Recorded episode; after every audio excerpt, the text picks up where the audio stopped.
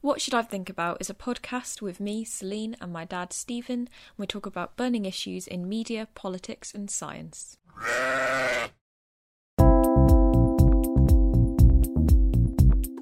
Hello, and welcome to the What Should I Think About podcast. I'm Celine, I'm Stephen. and today we're going to talk about a book. It's kind of like a, a book review. Kind of. Yeah. Yeah, maybe.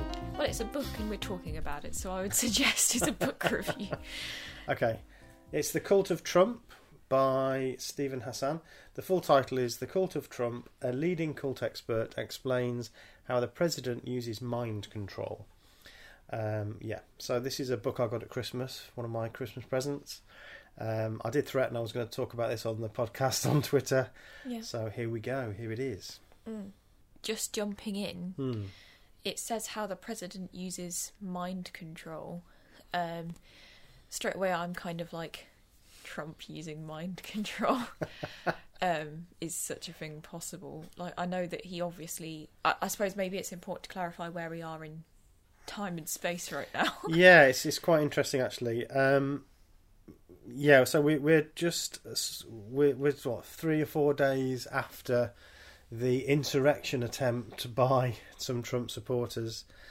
Um, they stormed the Capitol building, and um, yeah, the rest is history, obviously, um, and will be talked about, I'm sure, in history classes for a long time to come. and it's currently the talks are about if he should be impeached Yeah, in these couple of weeks prior to um, Biden coming in. or or um, invoke the Twenty Fifth Amendment, which Mhm. basically means that they kick him out yeah. um, before then.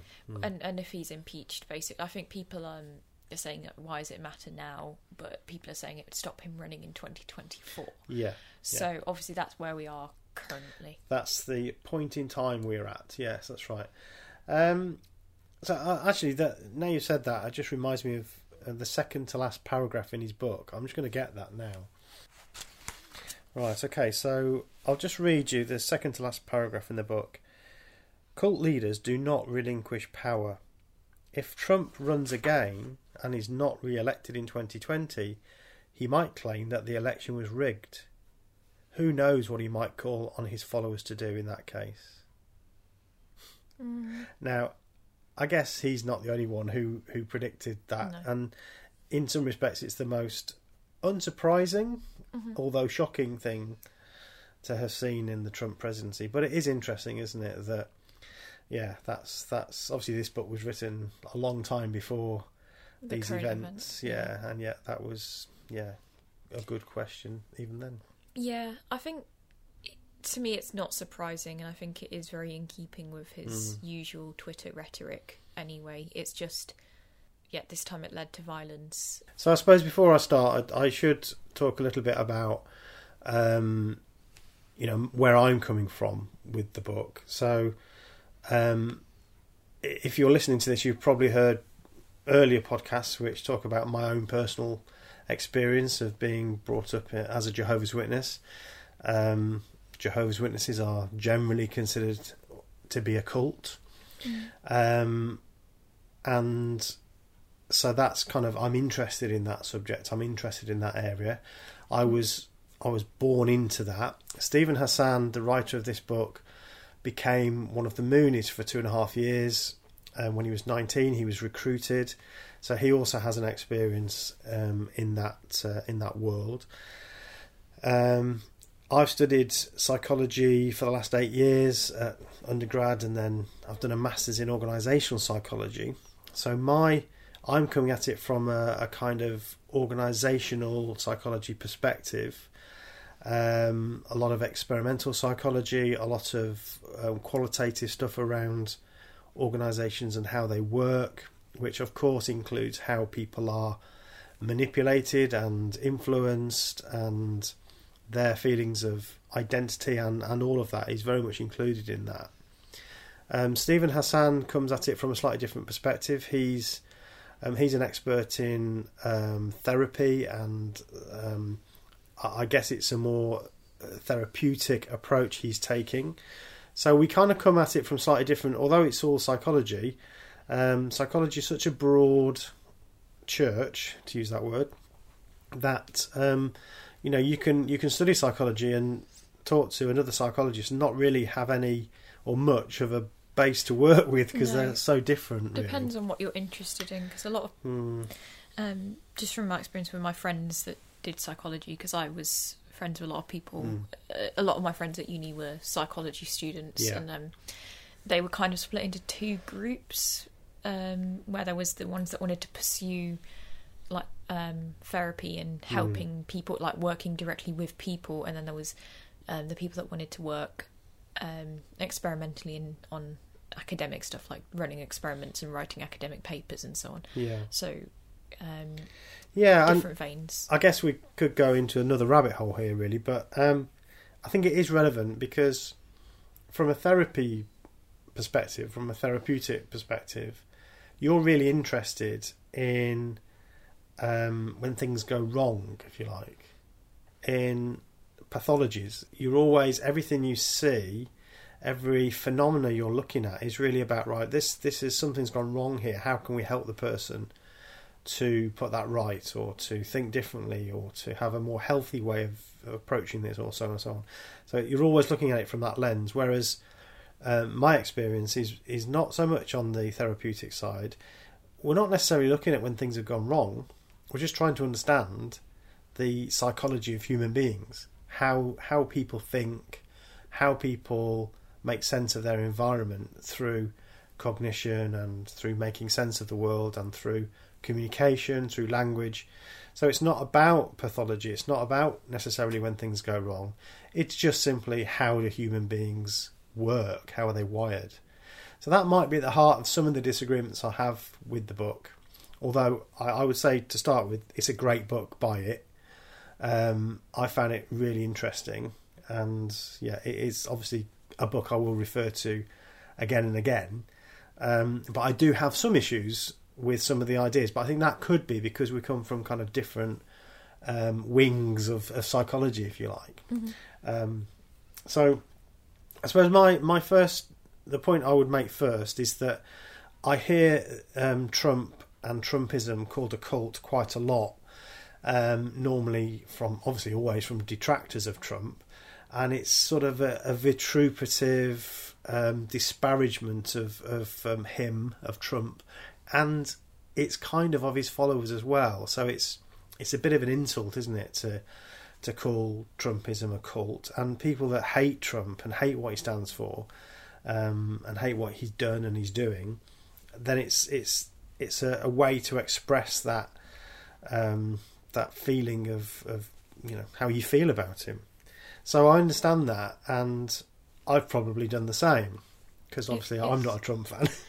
No, I think yeah, the the term cult is is kind of equally used as just like slang for disliking a group and and being like, well, they're cults, yeah, as it is a useful term. and this this actually reflects a wider question about the word the use of the word cult. Anyway, I mean it's it's it's still unresolved within psychology whether it's a useful term really, and in fact most most psychologists I read don't really use that term anymore. They might use new religious movements. If it's damaging, they might call it a totalitarian relationship. Um, high control group is perhaps easier to use. I think Hassan uses that himself.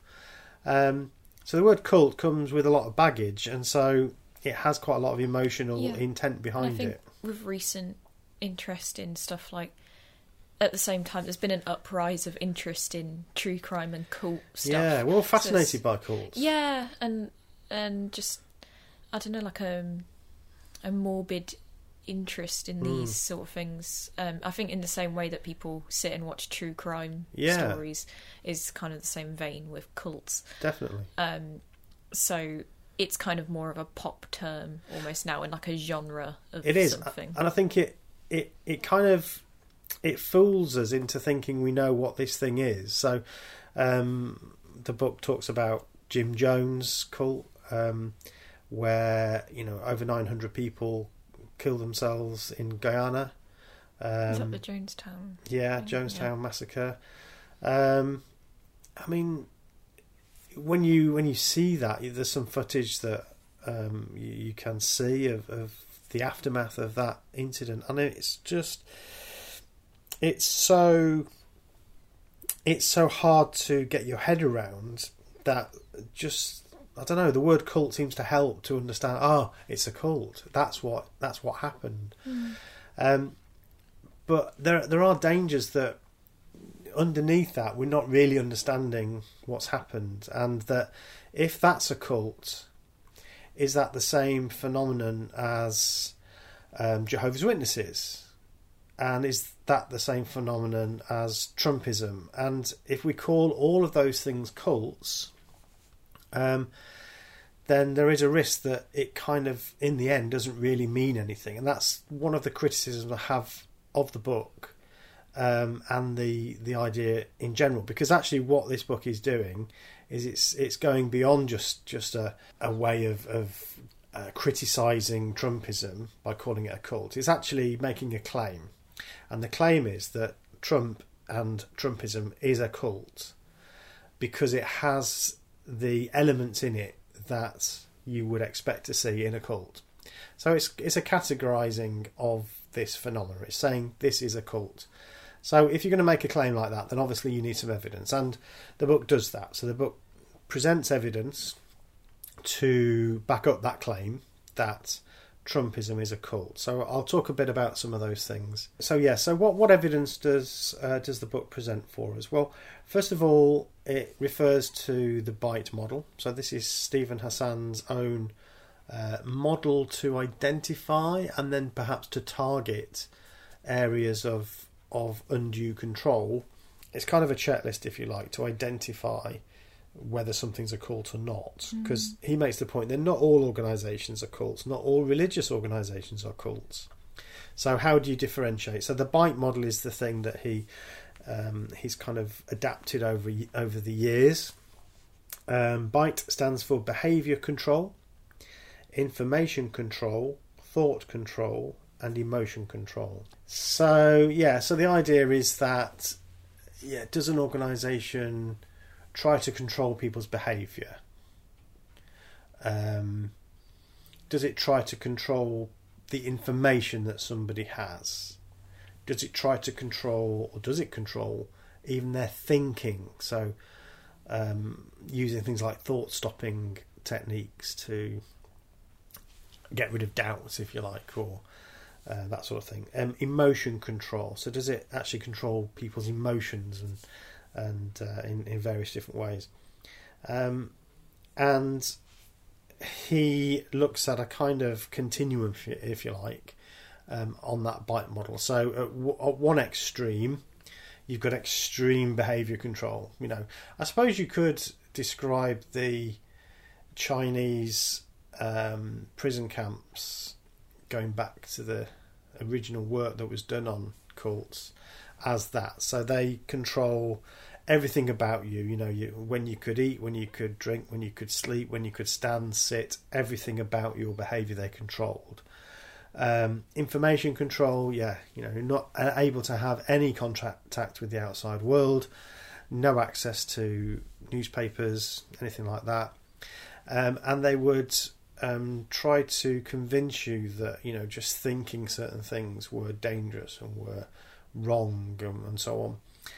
Um, and obviously, they controlled your emotions by sometimes uh, making you feel like you had a, a bit of an ally, and then taking that ally away, or um, yeah. So there was It's the same with North Korea, isn't it? yeah, exactly, and and you know that, that's often been described as a as a state cult. Mm. Um, so there we we you know we have another example, if you like, Of of a large sort of, of a- scale. yeah. Mm. Um, so that's that's the bite model, and that's referred to quite a lot. I think it's a really useful little model. Whether it's um, Actually usable for large scale or and and my again, I'm back to the the slight problem I have with because it's on a uh, dimension or a scale, with one end being you know undue control, like the prison camps in China or perhaps North Korea, and on the other end you've got just kind of general influence that people might have over each other, like you know. Um, come and be my friend or buy my washing powder. You know, these are fairly benign things, but they're still influence. We're still trying to influence everybody or people all the time. You know, if you want somebody to meet you at three o'clock rather than two o'clock, at that point you're trying to influence them. Um, if you want them to support your project or um, donate to your GoFundMe campaign, you know, you're trying to influence them, aren't you? So, but that would be considered to be okay. But because essentially you've got a scale here, where where on that scale, where on that dimension does it start to become unhealthy or dangerous? And I don't think you necessarily have to have a point, but that's one of the difficulties with then using the bite model as a way to identify cults. Mm. Because there is a chapter in the book which lists all the different ways that behaviour control can happen and mm. information control, so on. Um, and it's such a comprehensive list that, yeah, I would say every organisation, every workplace, every club, every family is engaged in these types of influence. And the only difference will be the degree to which that happens and the ethics behind it, I suppose, the intent behind it. Um, so yeah, it, again, you start to lose the value of that model because it's so all-encompassing mm. that essentially what you're describing here is a social phenomenon that is part of what society is. It's kind of like horoscopes, isn't it? If you have, you know, how they're vague enough that they could apply to anyone, but specific enough that it feels like it's about you. yeah, and in a way, once you've got that in your, you know, one of the things that that Hassan talks about, which is really interesting, is how you know, at various points he recognises things. Um, it could be in Trump. He also talks about NLP, which we'll get to, but he recognises things in those systems, if you like, that really remind him of what happened when he was in the Moonies mm. um, and the methods they would use. And there is a there is a um, phenomena that kind of means that you know once you've once you see something, you, you see it everywhere, yeah. um, and that if I worry a little bit that we might be doing that, you know. So if if you're interested in cults, like I am, um, and like a lot of people are, and there are some specific elements that you've identified, then yeah, there is a risk that you're going to be seeing them in everything. Um, and that's again one of the slight concerns I have about describing Trumpism as a as a cult. Mm. Um, there's other references that that the book uh, makes. There's Lifton's work, which I've already mentioned, which was the work on brainwashing that he did um, on prisoners of war who were generally Europeans or Americans who ended up in Chinese prisons, um, and they they engaged in months worth of often brutal um, torture and um, manipulation to try and convince people that you know capitalism was wrong and communism was right. And even after they'd left, some of them still parroted some of these ideas. Mm. Um, but again, it feels to me like a very different thing. Interestingly, though, Robert Lifton writes a uh, a bit on the blurb for the book, so he's obviously, you know, very much into it. Although I haven't interviewed him to find out if there's any areas he disagrees with, but it feels to me quite different. Um, he also relates to Margaret Singer, an, another very important name in this field. Um, she tends to talk about mind control um, as a way of describing what's happening, and he also references MK Ultra, which was the CIA projects um, during the Cold War, where they were experimenting with psychotropic drugs, LSD for one, um, how to kind of control people and you know do all sorts of. Um, That's a really dodgy experiment. Very dodgy. like, didn't they? Um, was it part of this where they had they put them in rooms and full of LSD, and they were like, "Oh, the whole world's like been destroyed, and you've got to do so." Like they were just like completely like yeah. mess with their brains, mm. and like people came out messed up for, well, for a long like time yeah. slash forever because they were um, It was at a time when there was this idea that you know psychology could become a science like physics, I suppose, or Mhm. chemistry, where you know you knew exactly how to manipulate people. Uh, One flew over the Cuck- cuckoo's nest is a good Mhm. example of the Mm. idea that you could program somebody in that way. Star Trek did it. Yeah, They, you know, those people that have been turned into like war machines, and they didn't have a plan as to how to fix them again afterwards. that's right. Put them on a moon somewhere. Yeah, that's right. Yeah, and this this idea of the Manchurian candidate, where you had somebody who was essentially a sleeper, who Mm. didn't even know himself that he was an agent. Oh, uh, they love that. Yeah, That's a big thing in um, spy movies and stuff. Because it was um, there was that program we watched. It's probably still on Netflix. Dollhouse. yeah, They were like all sleeper agents, weren't That's they? right. And all of a sudden they just turn on and they're like, murder, murder. yeah. Um, So it's very all very interesting. Um, so another thing that he talks about is this pyramid structure of cults. Um, that's on page twelve, and obviously because it's only audio, I can't show you a picture of it. But imagine a pyramid. Um, and the top of the pyramid is Trump as the leader, and then you've got his closest advisors, and then you've got kind of Republican um, enablers, if you like, like senators and um, members of the House and so on. And then right at the bottom of the pyramid, you've got his kind of followers, his rank and file. Um, he does make the point that it's a bit more complicated because the base, if you like, some of the base of Trump, in in my view, having read the book and having you know some experience in this area, if there is an area that I I'm most sympathetic to calling it a cult, it is with his base.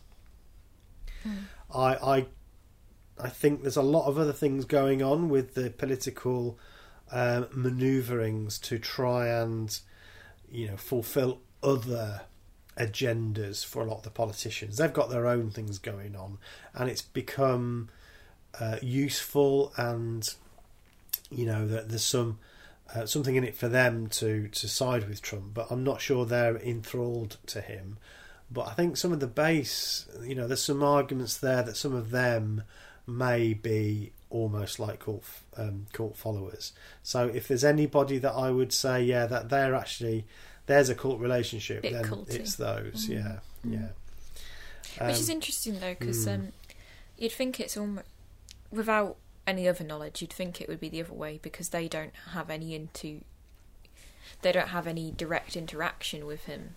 Do you know what I mean? Like they just have um, social platforms to hear from him, but I don't think he has like dialogue. Do you know what I mean?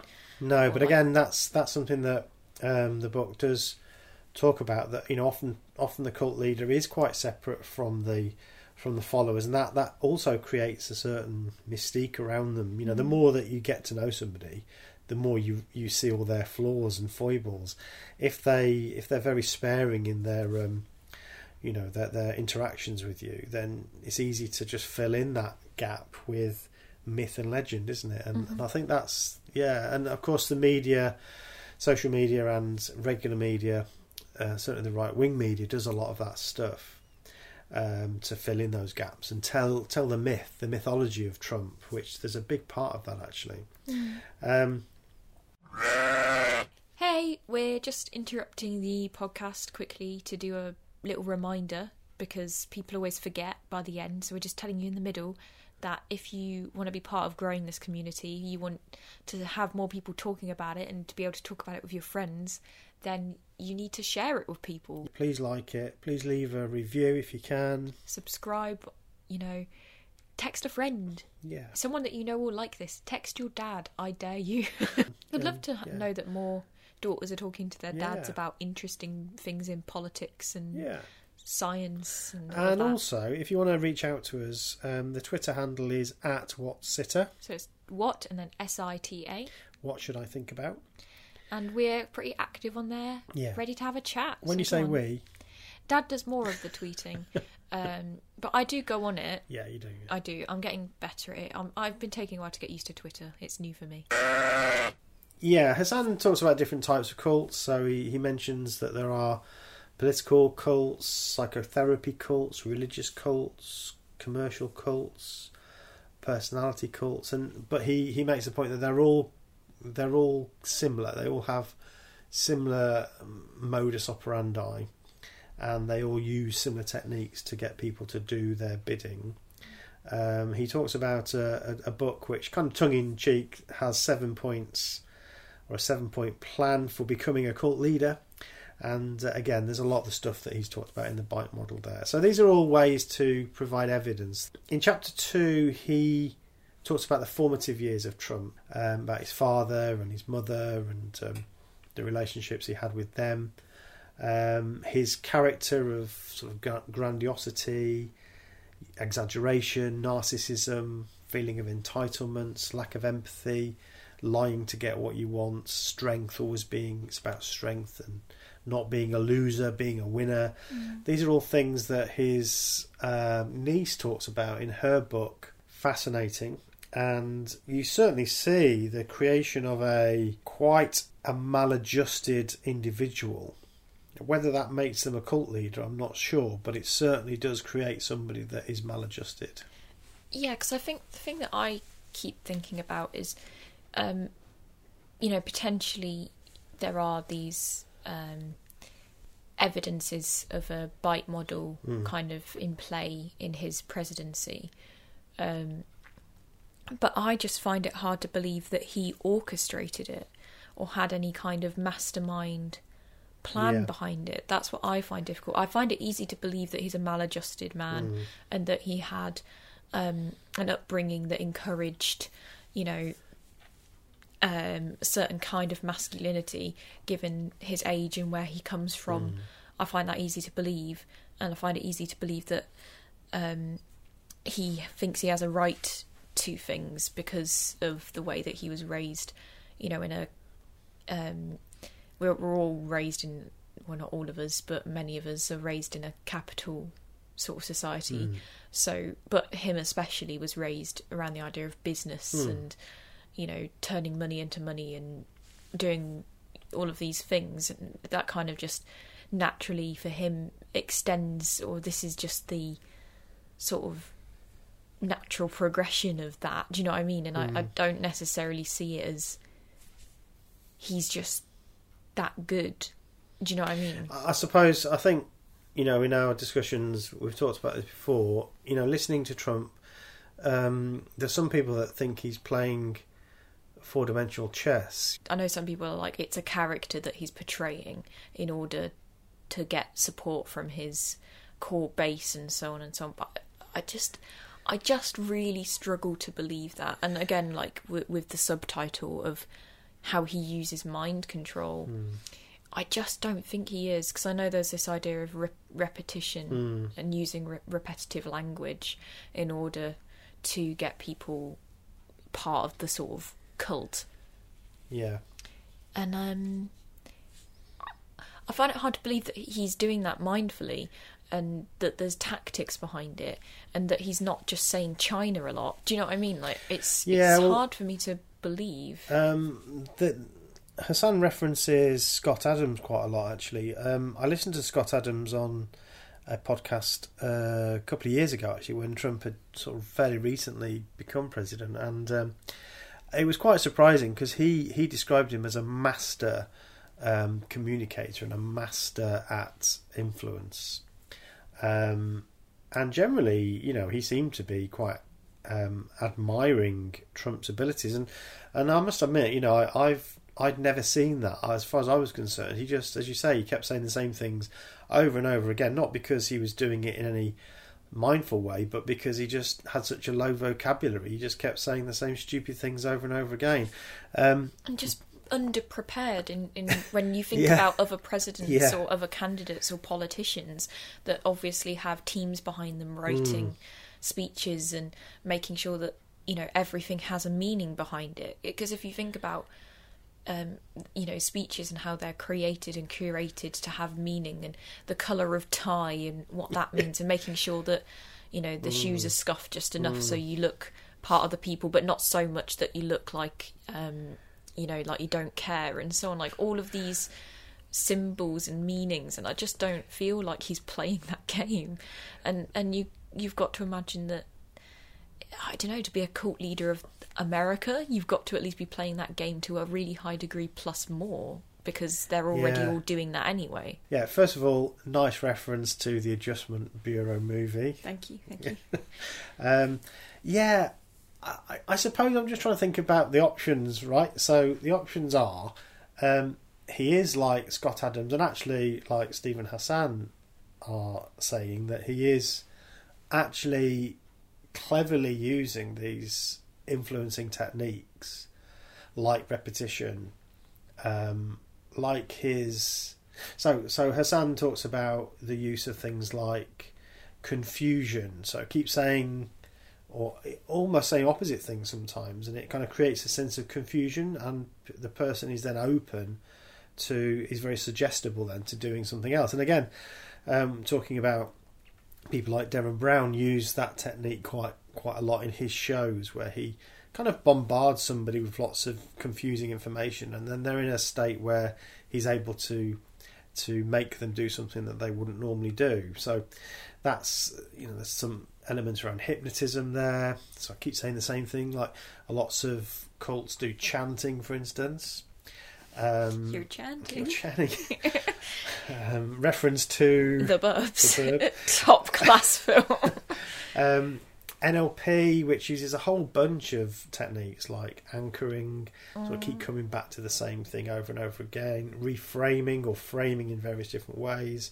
But then Um, this is just politics as well. Do you know what I mean? Yeah, but okay, let's go back to my, my original point. Yeah. Was you know what are the options? Either so it could be that, that Trump is actually a genius and he's he's using these techniques in a Mm. mindful way.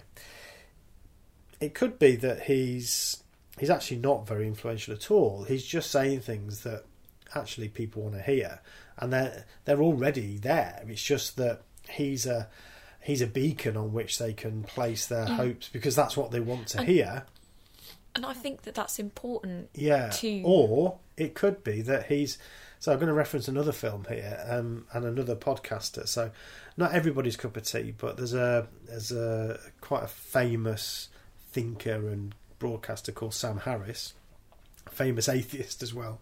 Um, but he describes um, Trump as a a sort of malevolent Chauncey Gardiner. Oh yeah. So if you've ever seen that film Being There, which if you've not, anybody who's listening to this podcast, do yourself a favour, get that film called Being There by Peter Sellers.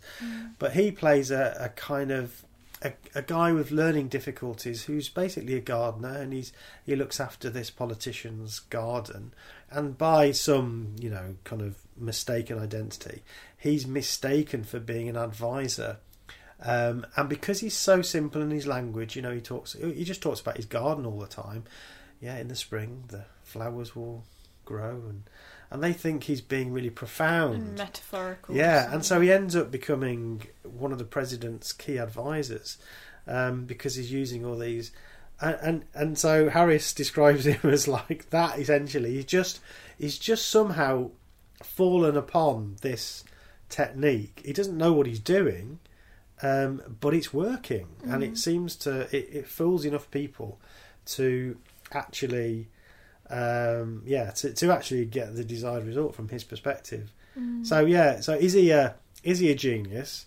Um, is he just somebody saying what people want to hear, or is he is he something else? Is he just a mistake that that happened to um, to tick the right boxes? I think it's really important to consider option two Yeah. because I think um, the reason I think it's important is because it doesn't just put it all on this one person mm. and that everything will be okay now that he's no mm. longer president. And I just think that there's I, I just express a wish for caution on on that because I think what's in, for me I think we need to really seriously consider option 2 because if you don't then that means that you, you kind of think that everything will be okay potentially i'm not saying this but there's a potential to think everything's okay and now that the sort of you know mou- mouthpiece do you know what i mean i'm trying to say here it's, Mm. yeah, it's I, because I, think I, I think that's right, and this is one of the, the risks about seeing it as a cult. You know, take Um, away the, take the away leader cult and it'll be okay. But I don't. I don't think so. However, lots of cults, once they get to a certain point, are quite robust. So, of course, you know, Scientology, the leader dies, but this, it's still as strong as ever. Um, you know, the organisation that, that I came from, Jehovah's Witnesses, yeah, yeah. originally had an individual who was quite charismatic and started it all up. or a new. So I think once it reaches a certain critical mass, if you like, then then yeah, others can come in and um, Yeah, and do what obviously. they want with it. But th- this is what I mean. I think that there was, you know, I, I personally think that there was a there was a group that he tapped into um, accidentally. So I don't think he knew necessarily that that base was there. Like I don't think he necessarily um, was super into Jesus, but you know he's gonna take pictures with the Bible and he's gonna talk about you know American way of life and the Bible now because that's his you know secure base and group Yeah, and i think that he's tapped into that and he's tapped into the people that like guns and Mm. you know he's th- there's a certain core demographic there that Yeah. he's he's tapped into and stoked up potentially and fired up and maybe even has fanned them into a direction that they wouldn't have otherwise gone as quickly or um, had feelings on but the whole group didn't but Mm. maybe encouraged a more well, you know homogenizing Yeah. of the group um potentially these are just things i'm throwing out there but i just think it's important to know that those people are out there they probably had these thoughts and feelings previously but they have been united under, the banner of trump Yeah. and we need to be careful now Yeah, so if you look at the the people that were arrested and are now being arrested for what happened um, at Capitol Hill, um, they are uh, alt rights, they are neo Nazis. You know, if you look at some of the T-shirts they had on, some of the um, the, the the things that were emblazoned on their shirts were things like um, you know supporting Auschwitz and um, supporting. Uh, the Holocaust, and so so these are these clearly are already there as movements that yes, and, actually he's not directly said stuff about like the holocaust thing but No. they are there. Yeah. And and that's important to note. And yeah. So chapter six and seven actually talks about this. okay So chapter six, um, he looks at the the environment, if you like, that is and was present in America at the time, and the groups that have attached themselves to Trump, or at least identified Trump as being um, a phenomena that is in their interest to be involved in. So you're looking at the alt right. There's also the Christian right. So the Christian right have interpreted what's happened or, and what is happening with Trump in a very specific way um, to enable them to support some of their own agenda. So, included in that is the thing we did mention, I think, on a previous podcast, Dominion theology, which the idea is that, you know, get Christians into the seats of power. And Hassan interestingly identifies how many people on fundamentalists, on the fundamentalist Christian right, are members of the cabinet, members of his team, um, various different groups. He does mention them. Um, Opus Dei, Catholic group, other groups that I can't remember off the top of my head. Um, there's a group called The Family, very interesting documentary on that on Netflix. If you're in, if you've got Netflix, good to, to watch that. Uh, libertarians, QAnon, the NRA, National Rifle Association, the gun owners, uh, and the working class A, which is obviously a huge group, but a, a, a section of of disaffected people um, in parts of the country that have been left behind. Um, so the, there, are, there is the, these groups have been able to attach themselves to Trumpism because they find common cause. They don't necess- necessarily agree with each other in everything, but they find common cause. But this is how all politics works, isn't it? Yeah, obviously, especially, I mean, for England and the USA, we're pretty much a two party system as Mm. well in England, even though there are some more independents. But, um, you know, you can't, you have to pick one or the other. So that's that's quite interesting. That there's there's groups within the states that um, and, I would argue that that most uh, modern, um, I can only talk about Western states because I don't really have much knowledge of, of others. But if you think about Western Europe and you think about um, North America, I think there's a, you know, that there are these groups that uh, would mirror what's happened in America. So I think there is a there is a risk there that that you know the same conditions are actually present in lots of countries.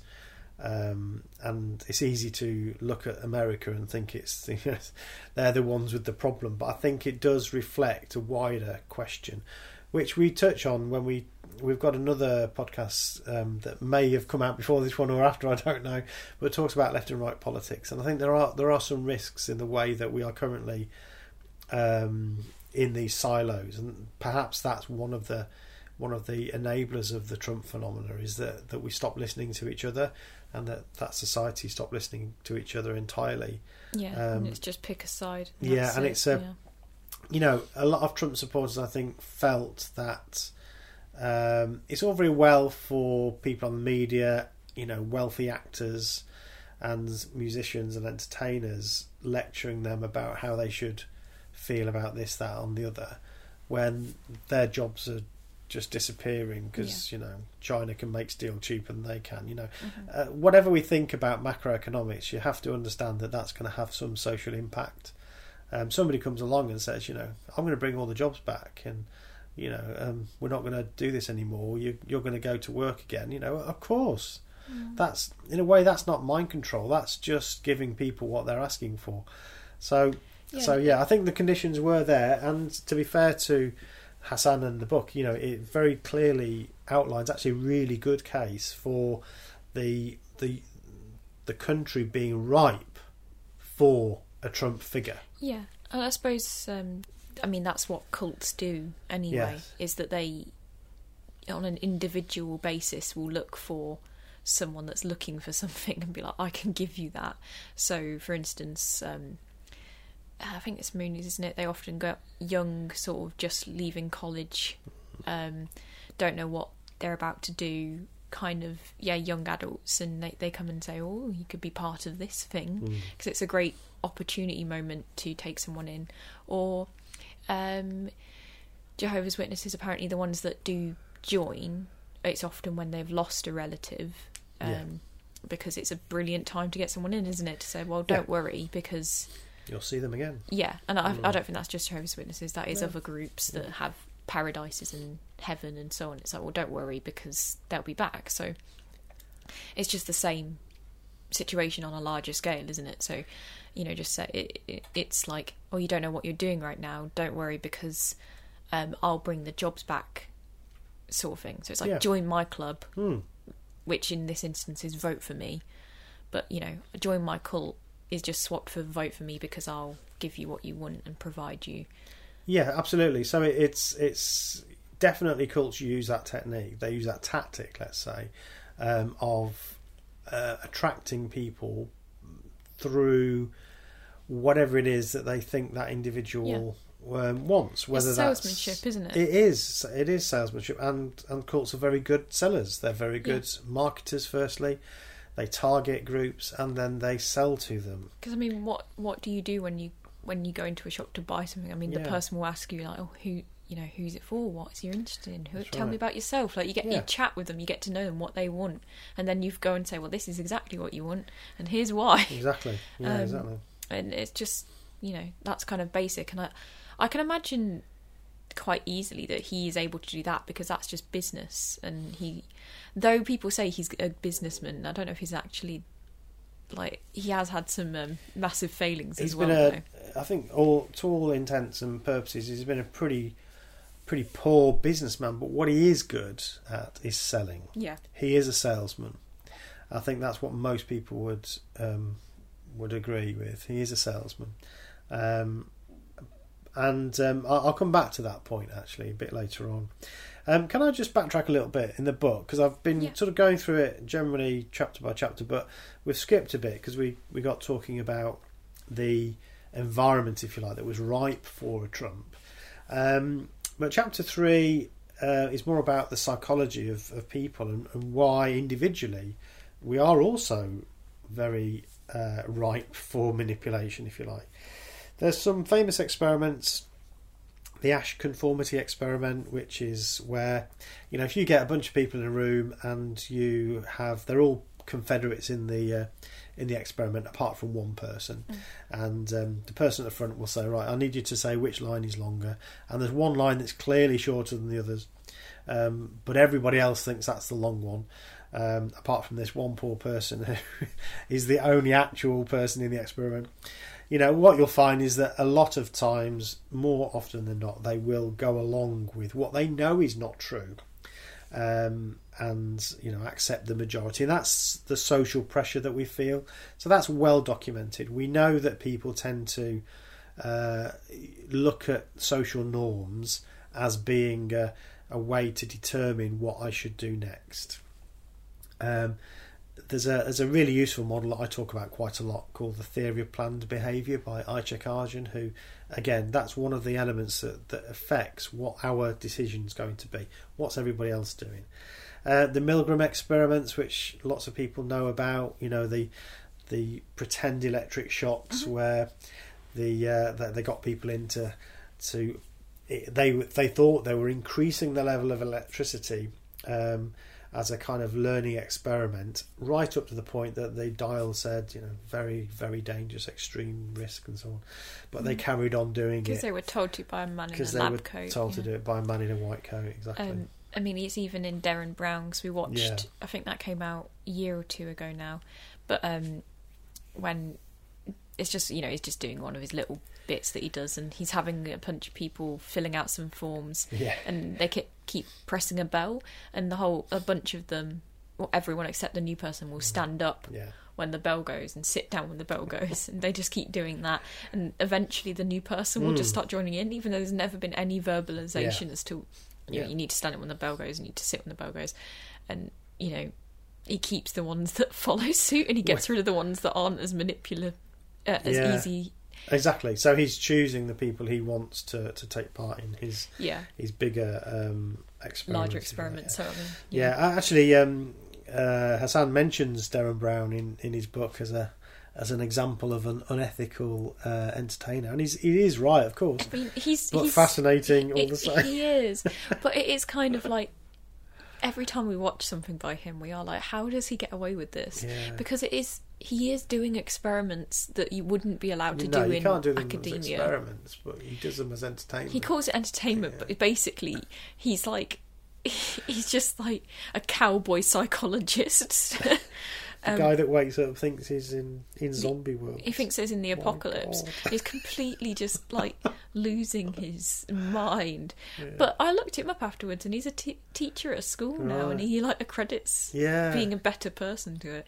But at the same time, like oh, we need to do an episode on that on Derren Brown. So let's and how let's he's not a lunatic. but but still fascinating. Yeah. yeah. Okay. So yeah, he did mention him.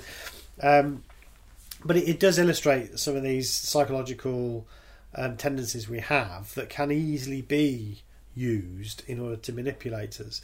Um, the FAE, the um, fundamental attribution error, is mentioned, which I've talked about a lot.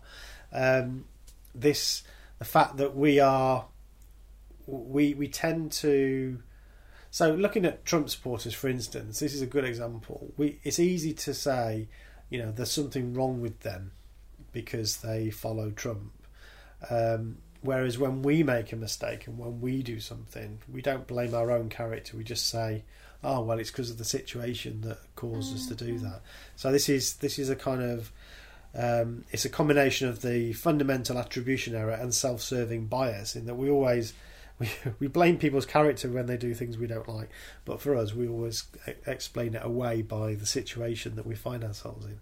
Um, there's cognitive dissonance, the fact that we we work to try and reduce that dissonance. So you know, if we're told one thing but the evidence seems to be something else, we try to make the two fit, and that's uh, Trump does that quite well with some of his rhetoric. Um, so there's lots of there's lots of some of these psychological classics, if you like, that he brings in. He talks about Schein. Actually, Schein uses a model that was put forward by another really well known um, psychologist or researcher around organisations, and that is Kurt Lewin. Um, so it was actually Kurt Lewin who designed this model as a way to understand change within organisations. And he described a process of unfreezing, then changing, and then refreezing the organisation's processes. So that's kind of the earliest change theory, if you like, that that modern organisational psychology came up with. But it's been very much superseded now because the idea that an organisation is kind of some stable thing that you then unfreeze and then you change it and then you freeze it again is just not the way we see organizations now we see them as dynamic constantly changing Yeah. you know actually I think little things change all the time. It's not Yeah. like you just do a big whole no company shift um, where everything changes and then you. but that reflects that the my main problem I have with with Hassan's um, theory around this is this idea that there's a an authentic self versus a cult self, and that what happens with cults is they they overwrite the person's authentic self with this new cult self, and in fact that's what's happening through all these things like you know conformity and cognitive dissonance and so on, they're essentially overwriting this new self over the top.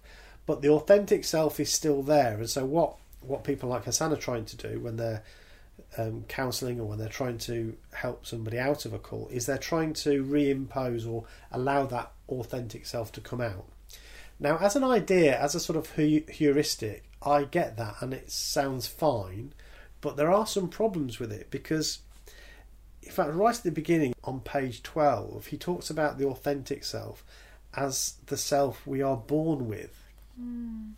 And that just isn't the way that, certainly in my studies of psychology, we think of as self. It's it, we think of the self um, as being you know something that you're it takes time to develop. You know you're not Yeah. born that full thing. Neither are you born as a blank slate.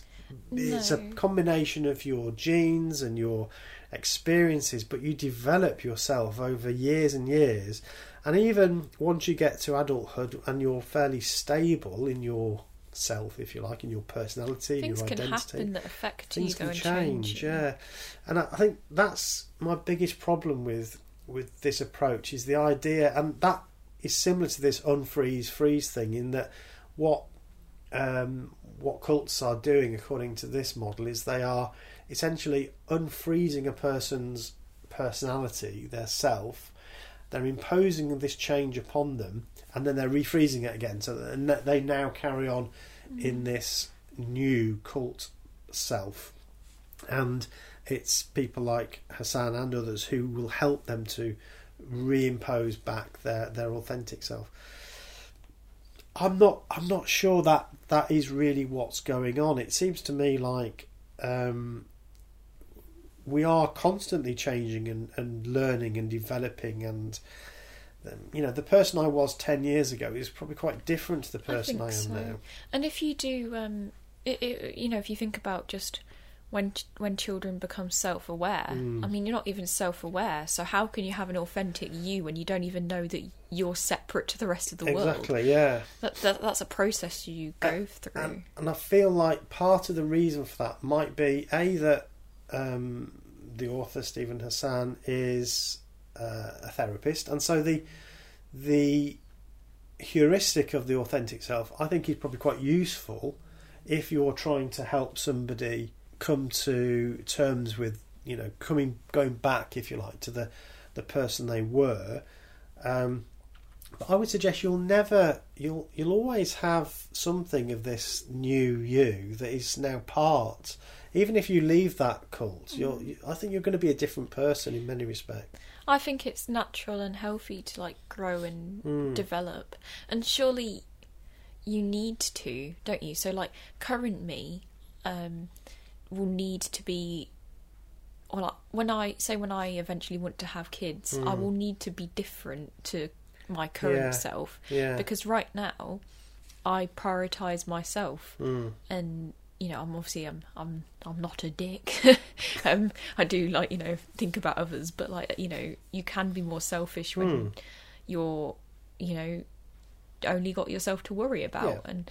And and surely you do go through a change. Just just to throw that as an example. I think so. I think so. Uh, and the other, the other slight. So I said, I think one of the reasons he, he has this uh, model, if you like, that's very strong in his work, and not just in this book actually, because I've got the audio book of his pre, of his first book, which is about combating mind control. Again, a great book. I do recommend you buy it. Um, but again, he he talks about this authentic self. Um, but don't forget, as an individual, he um, he was only in the Moonies for two and a half years. He joined at 19. He then left at, well, Yeah, So he 22. might have an experience of himself leaving, coming back, and That's right. what he was previous. So that description kind of sits quite nicely with his experience. But for me, where, where do I go back to? You know, I I didn't. in, I was yeah. born as a Jehovah's Witness. I, I had no identity other than being a Jehovah's Witness. So you have to find find. I can't find you. an authentic self that was there before because, as you say, I didn't even have any self awareness. So yes, I can. I can have feelings that I am now who I feel I should be.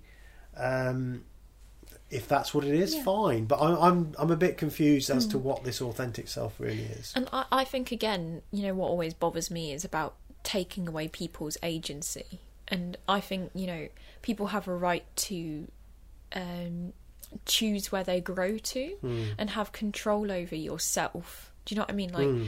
Because what if your quote unquote what if your authentic self isn't what you want to be? Mm. What if your like natural set point or whatever this thing is that is suggested to exist isn't what you like? What if you're quite what if you do notice yourself being a manipulative person or Mm. you notice yourself being um, quick to anger and you don't want to be like that?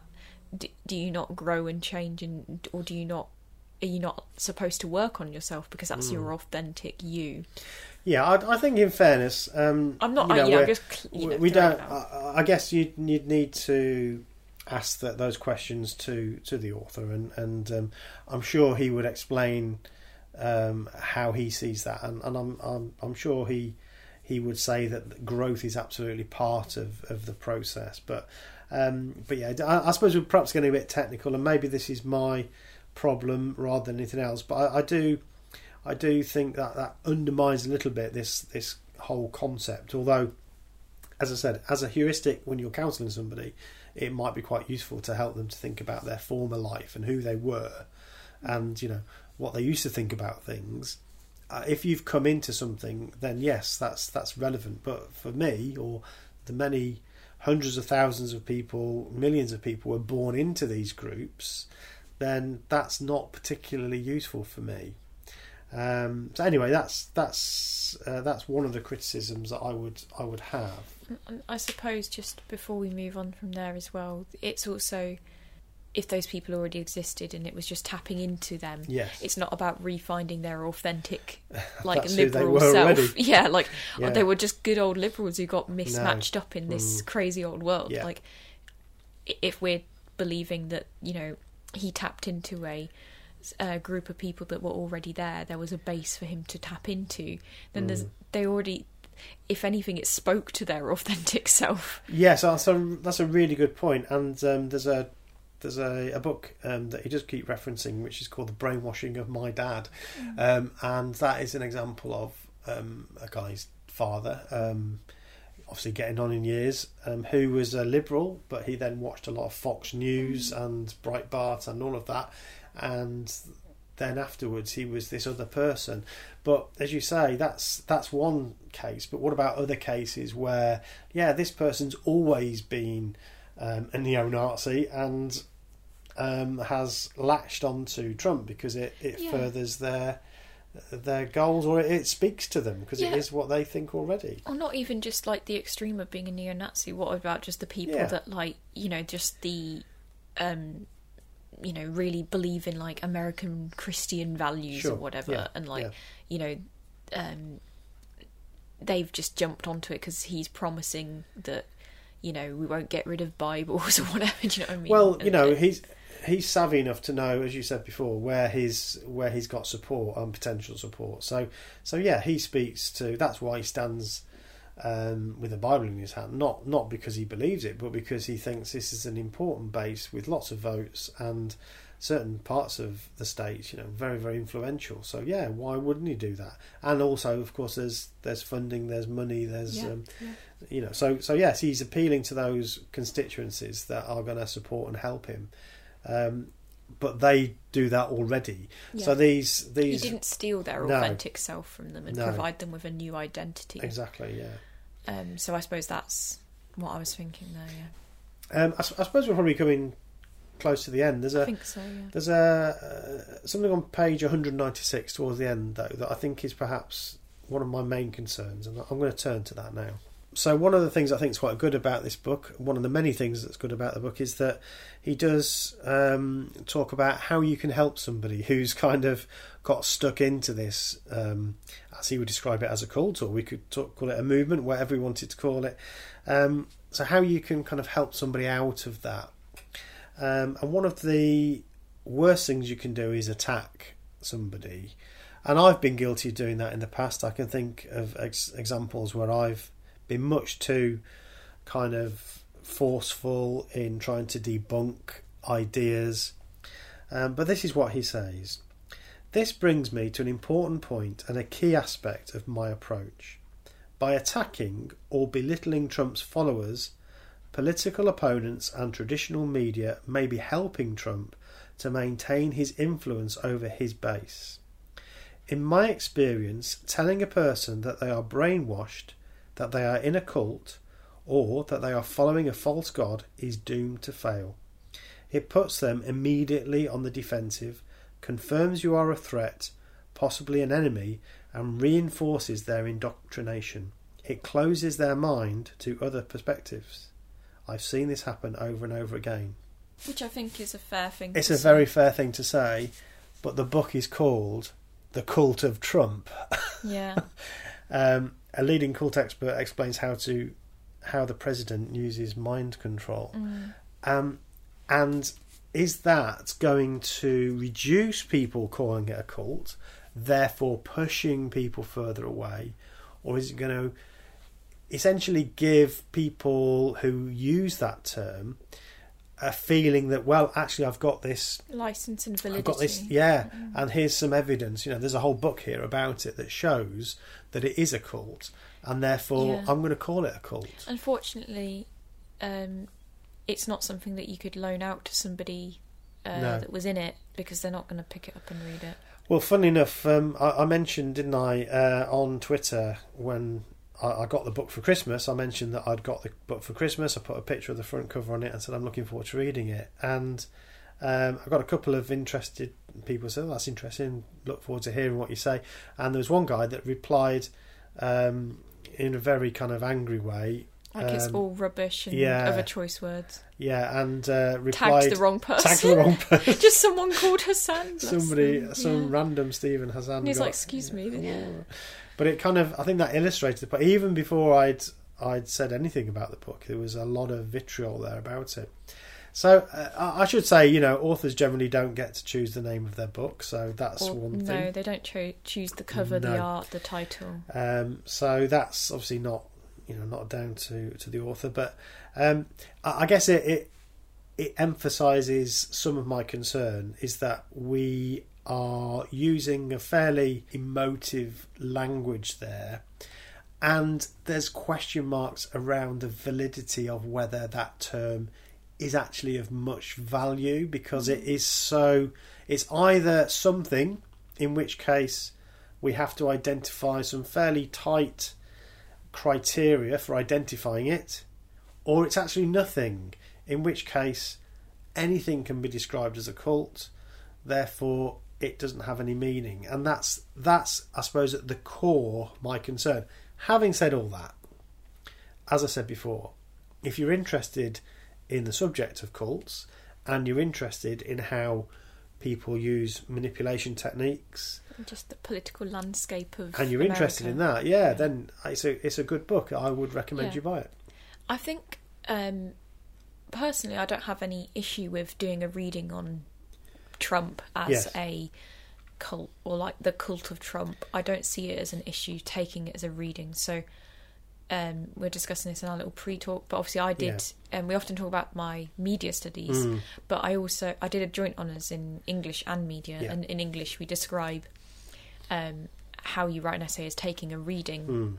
so from a certain perspective so whenever you write an essay it's taking a certain perspective and you know in undergrad you typically write from different perspectives to to learn about them and, and Yes. develop and so on um so for instance i wrote an essay on uh, i took a psychoanalytical reading of frankenstein Mm.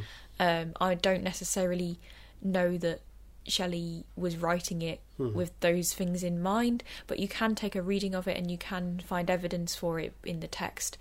Um, you talked about how you could potentially also read Trump as a mafia boss Mm. or as a con man. We talked about you know being a good salesman. Mm. Um, I said that you could also quite easily, um, I, I could quite easily see myself writing an essay as how Trump and his presidency is the ultimate expression of capitalism, and that it's not, in fact, that he's a cult. It's just this is the final progression and Logical conclusion. lo- yeah, the yeah. logical conclusion of capitalism. You get the ultimate capitalist president. Mm. Do you know what I mean? Mm. Like he was sold on being a businessman, and America's all about business Yeah. and being a, a money making man and machine. So I think it, it's not surprising potentially you end up with that. But that's just a reading off the top of my head that you know, Yeah. just to show that that's what you can do. And I think it's interesting to engage with that and take multiple readings. And you don't just have to read this one book and then decide yes or no to if it's a cult. You can. It's a reading.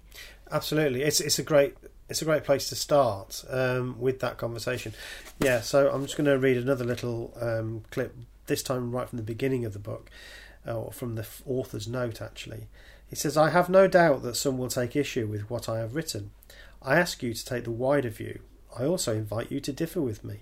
My goal is to empower people to think for themselves, which may mean moving outside of our ideological bubbles. So, in a way, he's inviting us to to, to challenge these ideas, which is great. That's the spirit in which Exactly. you know this podcast is all about, isn't it? Yeah. You know what what should I think about that? And rarely do we have a, a sort of definitive answer by the end because we're trying to grapple with some kind of difficult and big Mm. questions. uh, Some of the times, and other times, it's fairly um, yeah. Unconsequential questions, but they're still you know we're, we're, we're not telling you what to think and i think that's that's the great thing about this book. It is thought provoking and it it gets you to think about yeah well well it is it is a bit like that. Yes it is a bit like a cult but as you say it's also a bit like a like a mafia boss. If you listen to some of the language that he uses you know that telephone conversation with with the governor of Georgia great example of somebody putting the putting the squeeze on somebody um, and as a con man Right, so I've actually enjoyed that conversation. I was um, Hmm. slightly nervous because obviously um, I'm not as versed in po- politics. I- I'm quite well informed, but um, Dad does sort of live, breathe, sleep, eat yeah um, politics, and especially of recent years, the American political situation and landscape. So he's very well I'm informed. fascinated by Yeah. all of it yeah absolutely. Much as I said about the true crime stuff, and there's a Yeah. morbid fascination with that, he kind of has a Yeah. morbid fascination over the American politics it and is true the trauma of it. I can tell you about yeah political figures figures in America that um, their equivalents I probably wouldn't know even in my own country. no, it's you know. kind of terrifying, but um, um, it went well actually. I'm glad. good. Well, thank you very much for that. Found that very interesting. Mhm. And um, yeah, as we always say, um, Please leave a comment, tweet us about Yeah. this in Hmm. extremely political thing, and have some sort of terrifying Twitter debate and see what happens. yeah, I mean, I don't get into long debates on Twitter because it's just not the forum, is it? You know, you No. think we've had this conversation for an hour here, and even then, I feel like we haven't really got into the full meat of it because it's just really it's complicated. How can you do that over Twitter? You know. Yeah, But it'd be great to just get some general thoughts, um, maybe some yeah some bits of feedback would be lovely. Don't forget to uh, write a review, Mhm. to uh, give us a rating. and that's on iTunes. Mm. Spotify has this thing where you can like vote it up or something, but I Mm. don't really get it. So if Vote you it up. if you know about Spotify and how that works, do that. But otherwise, iTunes is quite simple. You just put stars and say that was good, wasn't it? Yeah. So do that Um, one. So keep listening and uh, keep talking to us. Thanks for listening. Bye. Bye.